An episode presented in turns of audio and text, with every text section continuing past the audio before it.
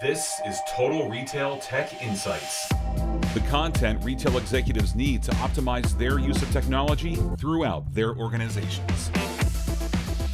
Hello, and welcome to this episode of Total Retail Tech Insights. I'm Joe Keenan, editor in chief of Total Retail. I am joined on today's episode by Eric Best, the co founder and CEO of Sound Commerce. So, thank you for joining me today, Eric. Thanks, Joe. I'm really excited to be here. So I wanted to uh, to get us started and um, have you tell our audience a little bit about your career in the retail and e-commerce industry, and then kind of what led you up to starting Sound Commerce. Happy to do it. Yeah. So I've been a serial entrepreneur in this retail, e-commerce, digital marketing, big data space uh, for many years now. Um, my career actually started at the really at the beginning of kind of what the the e-commerce industry experience um, sold a company to Amazon very early in Amazon's history and spent a few years ideating on their third party seller marketplace program. Um, I'm not going to name the year, but it was early in Amazon's history. they were a newly public company. And more recently, um, I sold a venture backed business called Mercent to Liberty Interactive, which is the parent company of Zulily and HSN and QVC. Um, in 2015, uh, we merged with uh, another data platform provider called Commerce Hub. And I stayed on as chief strategy officer there and helped take the combined company public on NASDAQ in 2016. And maybe just two other quick notes in terms of the lead into Sound Commerce. Um, following the IPO, uh, I left Commerce Hub. I advised a few uh, Seattle based technology startups that were focused on the retail industry. And then I spent a year out of the tech space. I actually took on a interim CEO role at a consumer apparel brand in Southern California called Richer Poorer. And I learned very quickly all the things that I didn't know about yeah. the challenges of running an inventory driven business as a consumer brand. Um, and in large part, it was that work as a brand operator that inspired uh, our vision and thesis at Sound Commerce. That provides a, a perfect uh, runway or lead into um, the launch of Sound Commerce. Um, so tell our audience a little bit about that, this current business um, and uh, and how it can help. You know, our audience is obviously retail execs. Um, tell us a little bit about Sound Commerce and how it can help our audience. Yeah, I think we're pursuing a really interesting thesis. You know, one that was informed by um, many years of technology and uh, retail operating experience. And basically, it's a it's a quick two part story. The business value proposition of the technology platform that we're building um, is basically aligning retail decisions, you know, consumer brand decisions around what we view as the new north star of this industry, a concept of shopper lifetime value or customer lifetime value, LTV. And lifetime value is often misunderstood as a revenue metric. But if it's instrumented properly, it's actually a measure of contribution profit over time. You know, you look at all the variable costs that go into running a very complex retail business digital marketing, cost of acquisition, and of course, variable cost of fulfillment and delivery um, to the consumer doorstep, cost of goods sold, the impact of discount promotions, um, all those variables that go into cost accounting a re- for a retail business. And our thesis is that if you can instrument the business to measure these things on a very granular level at the individual order and customer level, then you're going to be in, uh, in a position to make very informed strategic decisions about how to profitably grow over time.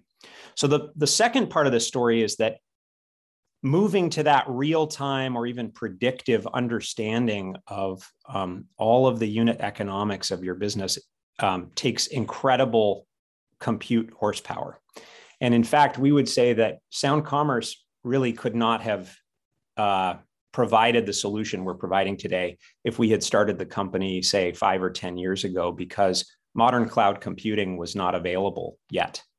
Yeah. Um, so the technology value proposition of our business is to make it faster, easier, cheaper, and more flexible for consumer brands and retailers to adopt modern cloud infrastructure in a way that allows them to buy an off the shelf solution rather than going and say hiring system integrators or building a massive engineering team and spending years and millions of dollars building something from scratch. So I'm interested in that, that first piece that you talked about. I'm interested in both, but I'm going to uh, uh, direct this follow up into, into, that first uh, piece you talked about the business value in terms of that lifetime value. There's a couple of external factors I'm interested in getting your take on and, and why your business is so critical now. Um, consumers are, are becoming less brand loyal, less, at least that's the data you know we're seeing and we're hearing that consumers, especially as they become more digital in nature, there's so much choice out there um, they're becoming less brand loyal than they have been in the past. And then the second one is kind of that the, the rising cost of, of everything essentially, but goods, uh, cost of customer acquisition. Um, those two factors combined um, really makes what you're doing at Sound Commerce so critical and looking at the kind of that lifetime value and, and profit contribution. Do you want to just talk a little bit about those two factors and how they kind of influence what you're doing? Yeah, for sure. I mean, um, in some ways, this goes all the way back to what has made Amazon such a formidable force in our industry. You know, I, we would argue that Amazon has done two things incredibly well that are that are very differentiated from maybe the typical consumer brand or retailer. One is just this data capability that they've built for themselves, which of course has resulted in AWS. But the other I would say is this focus on operations as a driver of customer experience. And Prime, of course, is like the the sterling example of what that is. Um, you know, the ability to get cons- consumer products to the doorstep in two days or less, right? Um, and you think about how commonplace that is today, but how profoundly different it is from kind of where we were before Amazon, you know, created that thing.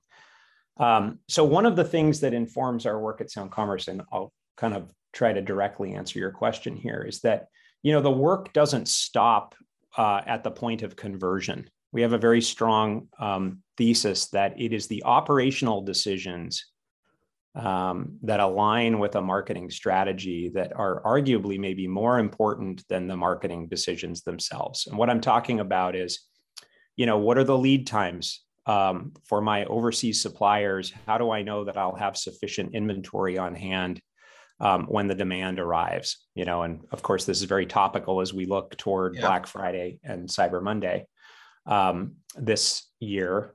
Uh, I heard the phrase the other day, you know, inventory is king. It's not cash this year by virtue of the supply chain issues that the industry is facing.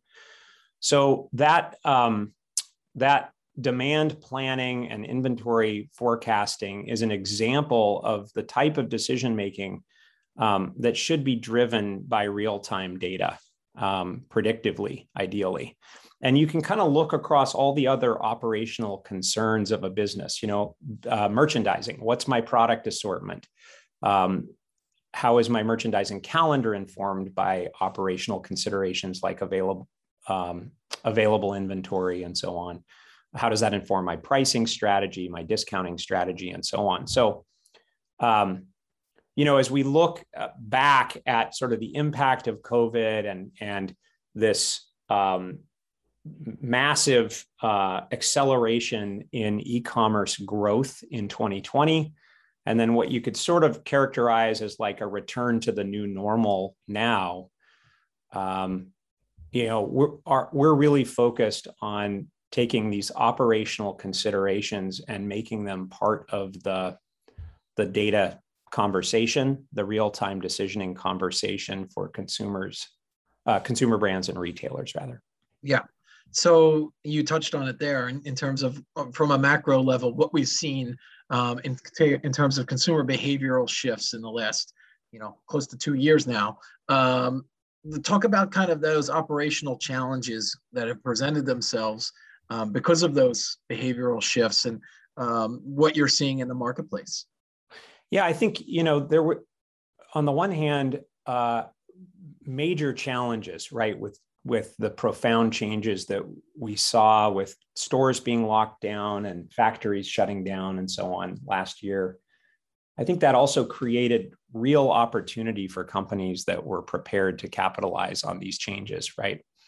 Um, we saw a massive spike in, for instance, subscription uh, driven retailers that are in our portfolio. So companies that are fulfilling subscription coffee to the consumer doorstep, or maybe you know protein powders and nutritional supplements, uh, categories that performed incredibly well as we saw this acceleration in e-commerce.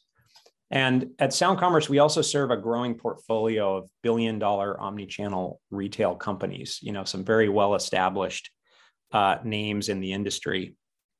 And there were some very creative uh, operational changes that we saw those companies make. Um, one in particular that I'll call out when stores were shuttered, um, one of our larger customers turned those stores into single employee fulfillment centers. Um, and whereas this company had not previously had a ship from store program for their e commerce business, they were able to stand one up very quickly. Um, and effectively turn all of that captive inventory that was locked up in those shuttered stores um, and sort of turn this, you know, turn lemons into lemonade, if you will. Yeah, sort of that reinvention of the physical store in many cases for these omni-channel brands to um, one begin shipping online orders from their stores, fulfilling, um, you know, rolling out in many cases curbside. Um, and you know this would have to happen so quickly um, because obviously no one could have planned for this pandemic.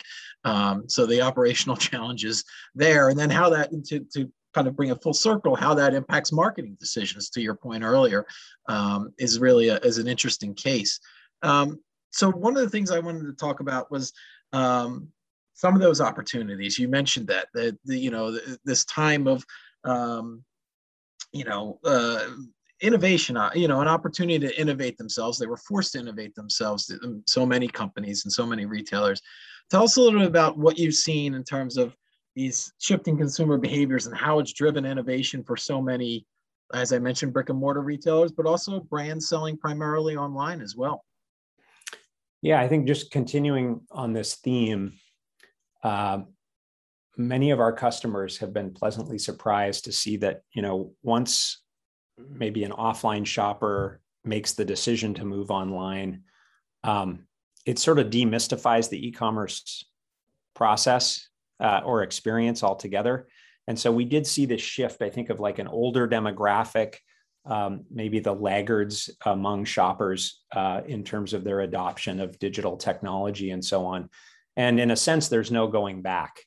Um, and so the opportunity there for the industry, you know, for consumer brands and retailers is to kind of embrace this and expect that um, this digital transformation that we're uh, probably still in the early innings in, um, will continue.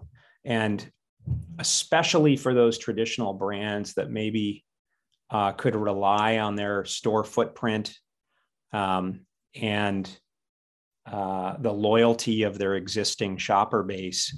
You know, when everything was upended last year, uh, I think it really did create this moment of reckoning for decision makers that it was time to invest in this this theme of digital transformation, the ability to engage shoppers in an omni-channel way. Um, and while those themes have been uh, front and center in the industry for a long time, again, I, I guess the point is is that not every company was was required to invest to the same degree, depending on yeah. you know the nature of their customer base yeah, uh, to your point, a lot of first time digital customers, a lot of customers that primarily only shopped in stores were uh, forced to change their behaviors and um, it's presented some opportunities taking it back to sound cl- uh, commerce um, tell us a little bit about maybe from you know your conversations with your clients how your platform uh, is helping them to potentially uh, capitalize on some of these opportunities that may have presented themselves yeah, well, kind of going back to what I think is really the interesting opportunity here, you know, in a sense, we're what we're talking about is personalization in a way. Um, but but but not in the traditional digital marketing e-commerce you know front end experience but really um, applying that concept of personalization you know uh, lifetime value driven optimization uh, to the entire customer journey.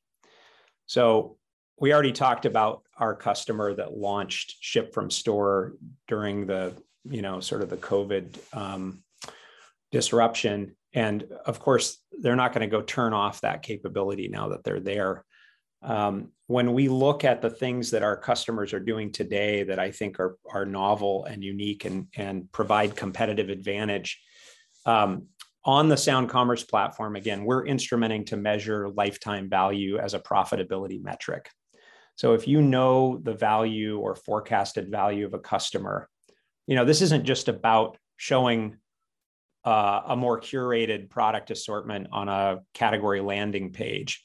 This is about deciding the order in which you're going to pick, pack, and ship e commerce orders from the fulfillment center based on whether or not that shopper being served is an active member of your loyalty club or whether the order was a subscription order that you know will drive you know a 10x premium lifetime value over a shopper that might be a repeat non-subscriber purchaser. Um, we think about considerations like wow if i have awareness of the true value of this shopper in the warehouse um, how does that inform my decision to you know perhaps provide some sort of gift with purchase right? Um, or a reward for a customer that I know has been a loyal customer for a certain period of time.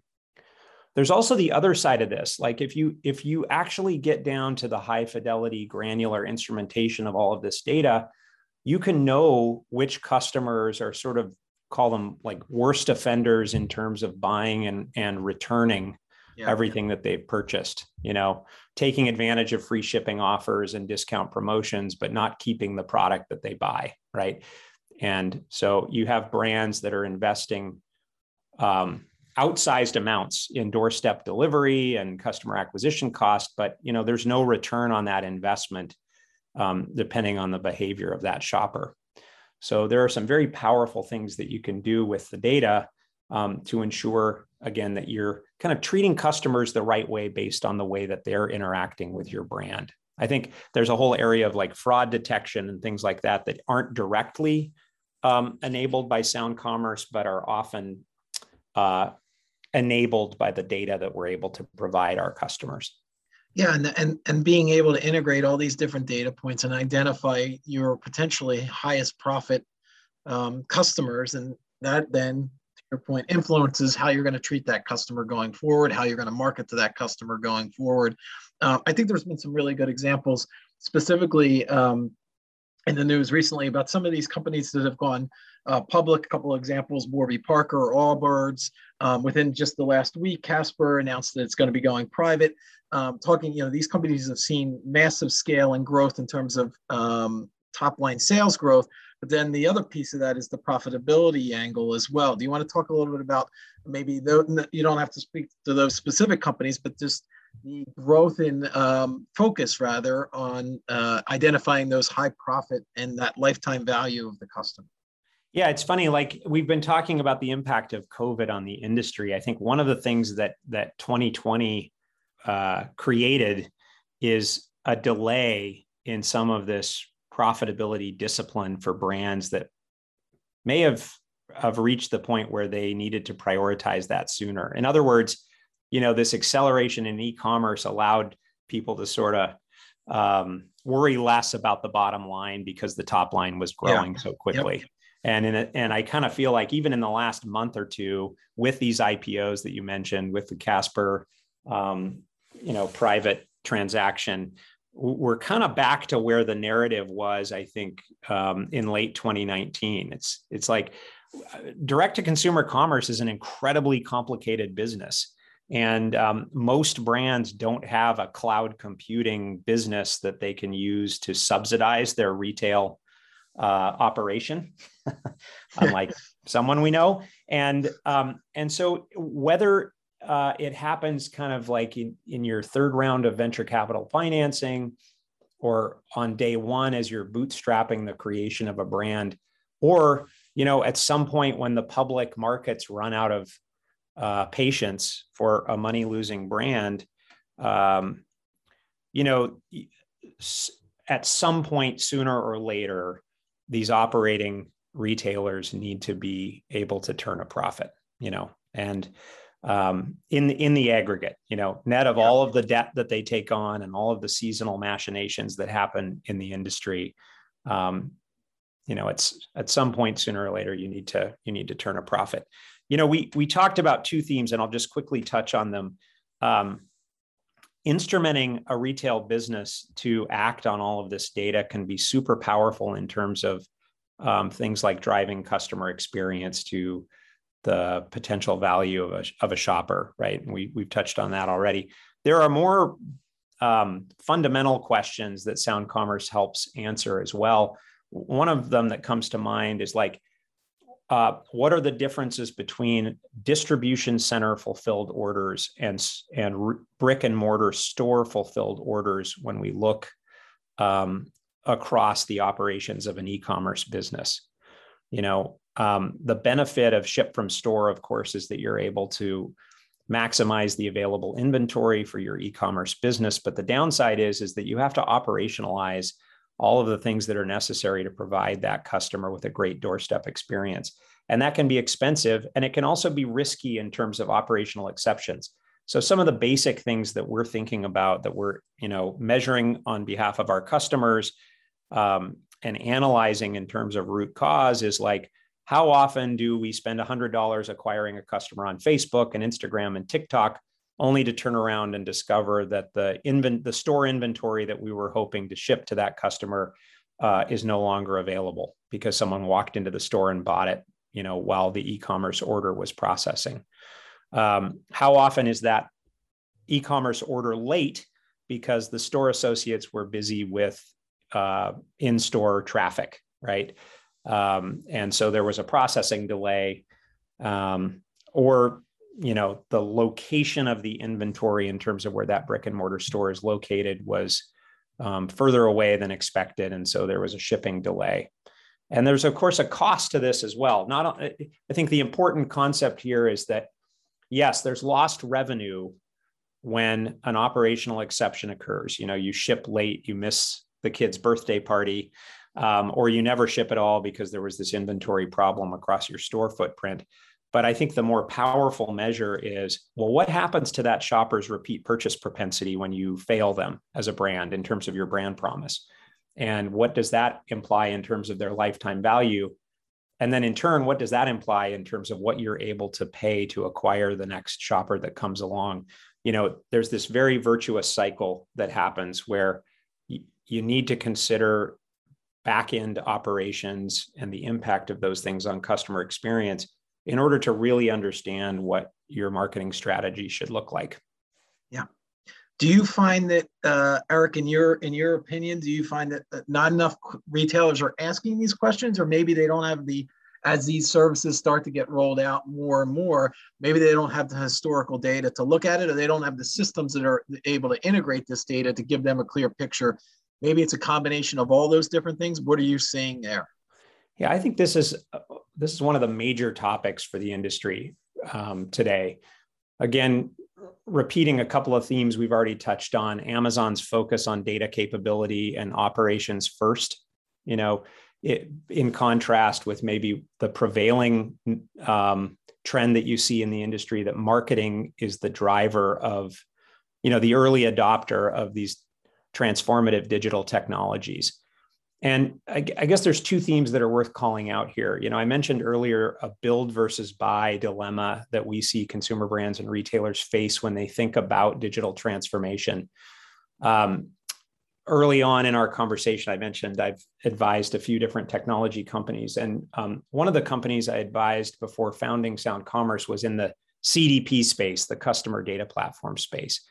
And w- one of my takeaways from my time there is that, you know, if you're going to go solve this data problem for shopper profile data, you know, broadly speaking, kind of the creation of this golden customer profile, um, and unlock a bunch of marketing use cases for that data, you, you may as well do it for merchandising data and customer service data and operations data as well. You know, things like product item master and order order flow um, throughout the you know the order life cycle the operational order life cycle things that we're focused on. And of course we've talked about finance and unit economics and the importance of profitability here. So um, what brands and retailers uh, have at their disposal today sort of in the pre-sound commerce era if you will is either the ability to adopt these narrowly defined platforms like cdps that solve a portion of the data problem or they're in this situation where they have to either hire a custom system integrator or build a software engineering team. And the latter is generally going to be um, uh, very expensive. It's going to take a long time to get to value.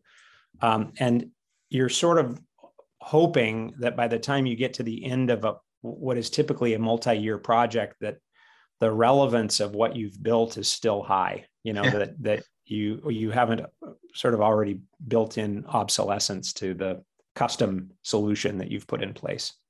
So we're, you know, I, th- I think there's an opportunity in the industry for um, a more prescriptive set of data solutions, things that frankly allow every independent brand and retailer to think and act more like Amazon. And to your points, think and act more like Amazon speed there as well, right, Eric? So that the factor of being able to make these decisions quickly um, factors into that.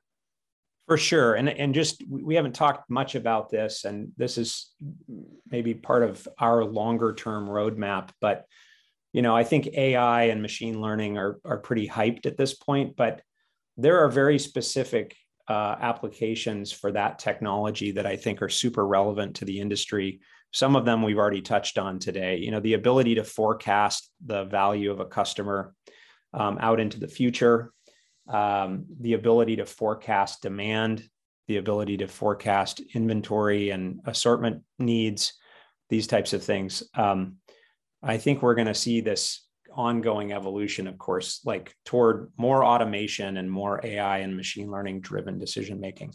Yeah, the ability to the to forecast the profitability of the customer, your inventory, uh, operations. That then dictates future spend, and obviously um, to our larger conversation around the overall profitability of the business. Um, and just like you know, the the the I guess the risk there is always that these things, the the algorithms themselves don't work.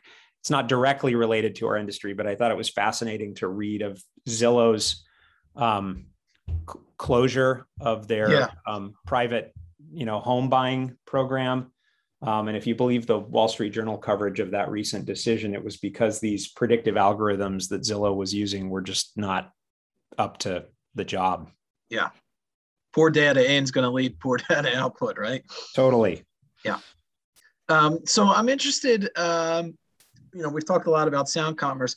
Um, more from a and looking ahead here as we come to the end of uh, this year and looking at next year what are, in your opinion, Eric, are, are some of the trends that you're forecasting that you believe will have a, uh, an outsized impact on retailers' businesses moving into 2022?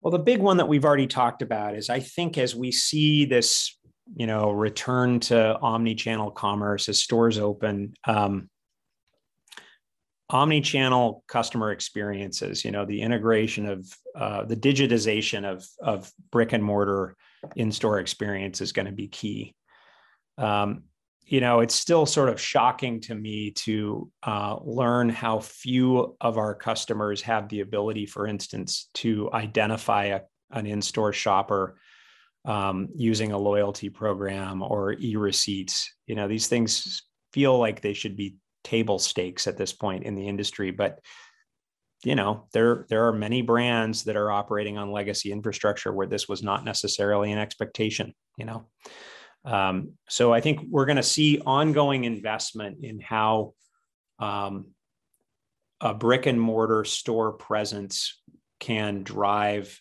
um, customer experiences, you know, unique experiences in store. And um, you look at the rise, like the the investment that um, purely digital direct to consumer brands are making in brick and mortar store footprint and I think we're going to see this resurgence in terms of physical uh, presence among uh, among brands in the industry. Yeah, and I think to your point, I think we're already starting to see that some of the numbers that we're seeing, or what's being forecast at least for um, holiday season, kind of that resurgence in terms of brick and mortar. Um, eh, you know, an omni-channel becomes even a bigger play too. Um, you know, nobody's or not nobody, but a lot of people are walking into a store having already experienced the brand or the retailer online. They've done their research. They're going in and they're having that, you know, multiple touch points with a retailer, and stores being one of them. Yeah, you look at um, some of our more progressive customers, and they have their um, they have their native mobile app, you know, their proprietary mobile app. They're able to um, tie out the data from that point of presence with their customer call center, with the point of sale systems that they have in store, with their e-commerce storefront. Um, and you know, so there is kind of this best in class experience that I think um, is being driven by some of the digitally native uh, startups that are now experimenting with store locations as well. Yeah, and tying all those various data points together to get that holistic picture of the customer um, so that you're able to then uh, identify um, profitability over the long term and how you're marketing to that customer, how you are investing in that customer. Um, and Sound Commerce is able to obviously help retailers with with that um, so I'll close with this, Eric, for those um, that want to learn a little bit more about sound, sound commerce or you in particular, um, where would you direct them? What would you tell them? Yeah, well, we've got a, a growing team uh, ready to serve and really excited about the technology that we've brought to market here. Um, lots of information available at soundcommerce.com. Um, and there's an 800 number that customers can call to contact us directly um, or just email uh, info at soundcommerce.com to learn more. And we'd be happy to engage, provide some strategic, strategic advisory uh, work uh, on top of the technology platform that we've brought to market. Well, great. I've, uh, I've really enjoyed this conversation. I want to take the opportunity to thank Eric Best, again, the co founder and CEO of Sound Commerce, for joining us on today's episode of Total Retail Tech Insights and providing all of this great insight for our audience. So thank you for joining me today, Eric. Thanks, Joe. Really appreciate the time. Thanks for listening. For more information on this podcast, please check out our podcast channel page at mytotalretail.com slash podcast for show notes. Tech Insights is available on Apple Podcasts, Google Podcasts, Stitcher, and Spotify. Make sure to subscribe on our podcast channel page as well. If you've enjoyed this episode, please take a few moments to rate and review this podcast. Thanks, and until next time, this has been Total Retail Tech Insights.